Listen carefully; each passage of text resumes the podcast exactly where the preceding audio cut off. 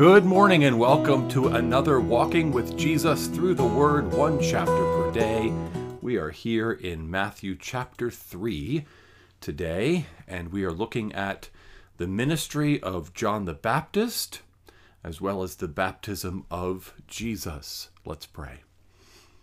Heavenly Father, we thank you so much for the gift of your Word. Your Word is truth for you are truth and the source of all truth. Your word is good, for you are goodness itself and the truth of all and the source of all goodness. Your word is life. You alone have the words of life, because you are the author of life. Write your word upon our hearts as we look to it together. May your spirit work in our hearts, we pray in Jesus' name. Amen. Matthew chapter 3. In those days, John the Baptist came preaching in the wilderness of Judea Repent, for the kingdom of heaven is at hand. For this is he who was spoken of by the prophet Isaiah when he said, The voice of one crying in the wilderness, Prepare the way of the Lord, make his paths straight. Now John wore a garment of camel's hair, and a leather belt around his waist, and his food was locusts and wild honey.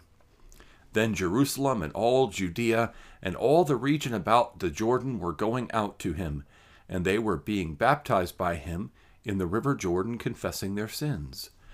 But when he saw many of the Pharisees and Sadducees coming to his baptism, he said to them, You brood of vipers, who warned you to flee from the wrath to come? Bear fruit in keeping with repentance, and do not presume to say to yourselves, We have Abraham as our father.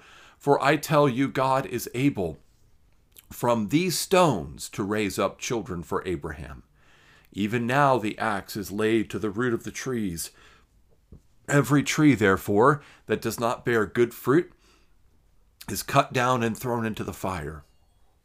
I baptize you with water for repentance, but one, but he who is coming after me is mightier than I, whose sandals I am not worthy to carry.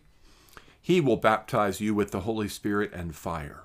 His winnowing fork is in his hand, and he will clear his threshing floor and gather his wheat into the barn, but the chaff he will burn with unquenchable fire. Then Jesus came from Galilee to the Jordan to John to be baptized by him. John would have prevented him, saying, I need to be baptized by you, and do you come to me? But Jesus answered him, Let it be so for now, for thus it is fitting for us to fulfill all righteousness. Then he consented. And when Jesus was baptized, immediately he went up from the water, and behold, the heavens were opened to him.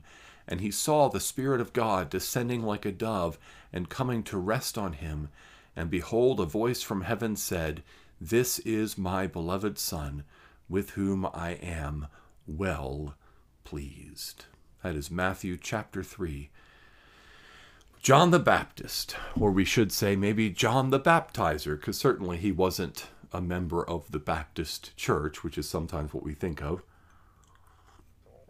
But John the Baptizer, he was preaching in the Judean wilderness.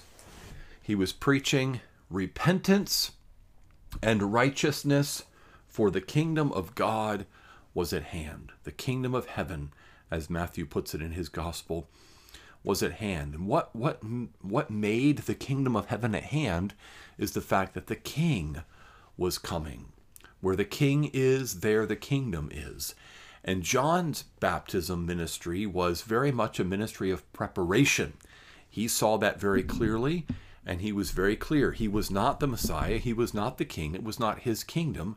He was very popular, though. He attracted large crowds. He was a an interesting guy. I mean, he was out in the wilderness. He was wearing a garment of camel's hair and a leather belt around his waist. He's dressed like a prophet. In fact, he's dressed like the prophet Elijah. He comes in the spirit of Elijah to prepare the way for the Lord, and he eats locusts, and wild honey. Locusts were used by God as an instrument of wrath and judgment, and wild honey was a picture of God's blessing. They were in the land flowing with milk and honey. And I don't think it's a coincidence that that was his diet. He ate the symbol of judgment and the symbol of blessing. For when God's word comes into our lives, it brings to us a crisis. We will respond with faith and obedience and be blessed, or we will respond with hard heartedness and rejection, and we will suffer judgment. Now, so many people were going out. Jerusalem, all Judea, they were all going out to be baptized in the River Jordan, confessing their sins. Again, it's a baptism of repentance and preparation of righteousness. And so Pharisees and Sadducees, they wanted to be where the crowds were. They wanted to be where the popular things were happening. They came out. But John wasn't fooled by them. He calls them a brood of vipers, literally offspring of snakes, serpents. Satan, the serpent in the wilderness, brought sin into the world. Jesus in John chapter 8 would call these same people children of your father, the devil, for you desire to do his will. That's basically what John is saying here. You're the offspring of serpents. Who warned you to flee from the wrath to come? You see, they're not really coming to repent, but John still is gracious to them and says to them, Bear fruit in keeping with repentance and don't presume one of the dangerous things that can happen in covenant theology when there is a covenant people of God, which we've talked about before, is the way God deals with his people through covenant. But one of the dangers is that people will presume on the covenant and think, because I'm part of the people of God, therefore I'm automatically favored. In this case, because I'm a child of Abraham, therefore God is going to be gracious to me. But it, John says, no, God's able to raise up from these from these stones children for Abraham. What matters is whether you repent and believe or not. And then he tells him about the one coming after him, the one who is mightier than John, the one whose sandals John is not worthy to carry. John's baptizing with water for repentance and preparation, but the one coming will baptize with the Holy Spirit and fire, which of course happens on the day of Pentecost in Acts chapter 2, but also He's thinking about the judgment that's been committed to Jesus when he will judge the world when he comes again. And so he's giving this preparation call. And then, very unexpectedly, Jesus himself shows up to be baptized. Now, John knows who he is. He recognizes him as being the one that the Spirit of God told him was going to come. And so he says to Jesus, I need to be baptized by you. Are you coming to me? And Jesus gives him, gives him this very peculiar answer Let it be so for now, for thus it is fitting for us to fulfill all righteousness. What does that mean? Well, Jesus has to be anointed to be the Messiah. Messiah means anointed one. That's what Christ means in Greek, the anointed one. And he has to be anointed in order to rightly enter into his office as Messiah. John is a priest. He comes from a priestly line. His father Zechariah was a priest. That means he was a priest. And he is therefore qualified to ordain, to anoint. And so he, he baptizes Jesus not with a baptism of repentance, but with a baptism of anointing. And we see this confirmed by the Holy Spirit coming down out of heaven and resting on Jesus like a dove. And this is one of my favorite pictures of the Trinity. We believe in one God who exists eternally in three persons, and we three we see the three persons of God at work here. Jesus, God the Son, is being baptized.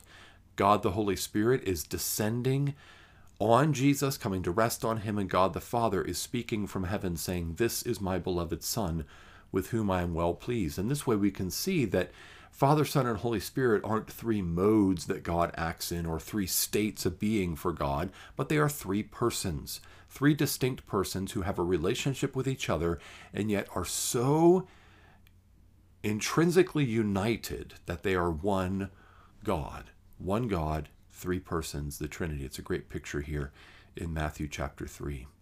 What's the lesson for us? The lesson for us is to hear the Word of God when it comes into our lives to respond with repentance, and to look to Jesus for our righteousness and salvation. Let's pray. Heavenly Father, we thank you for your word. Help us not to harden our hearts, to be callous. Help us not to presume that because we call ourselves Christians or we go to church or we grew up in a Christian family, that that somehow means we're okay with you. We need to hear your word. We need to heed your word. We need you to grant us the grace of repentance, and we need to actively trust in Jesus. We pray that you would do that work in our hearts, for you alone can do it. And we ask this in Jesus' name. Amen. Amen. Well, thank you so much for joining me for Matthew chapter 3 here on day 9 of our reading through the Bible, walking with Jesus through the Word.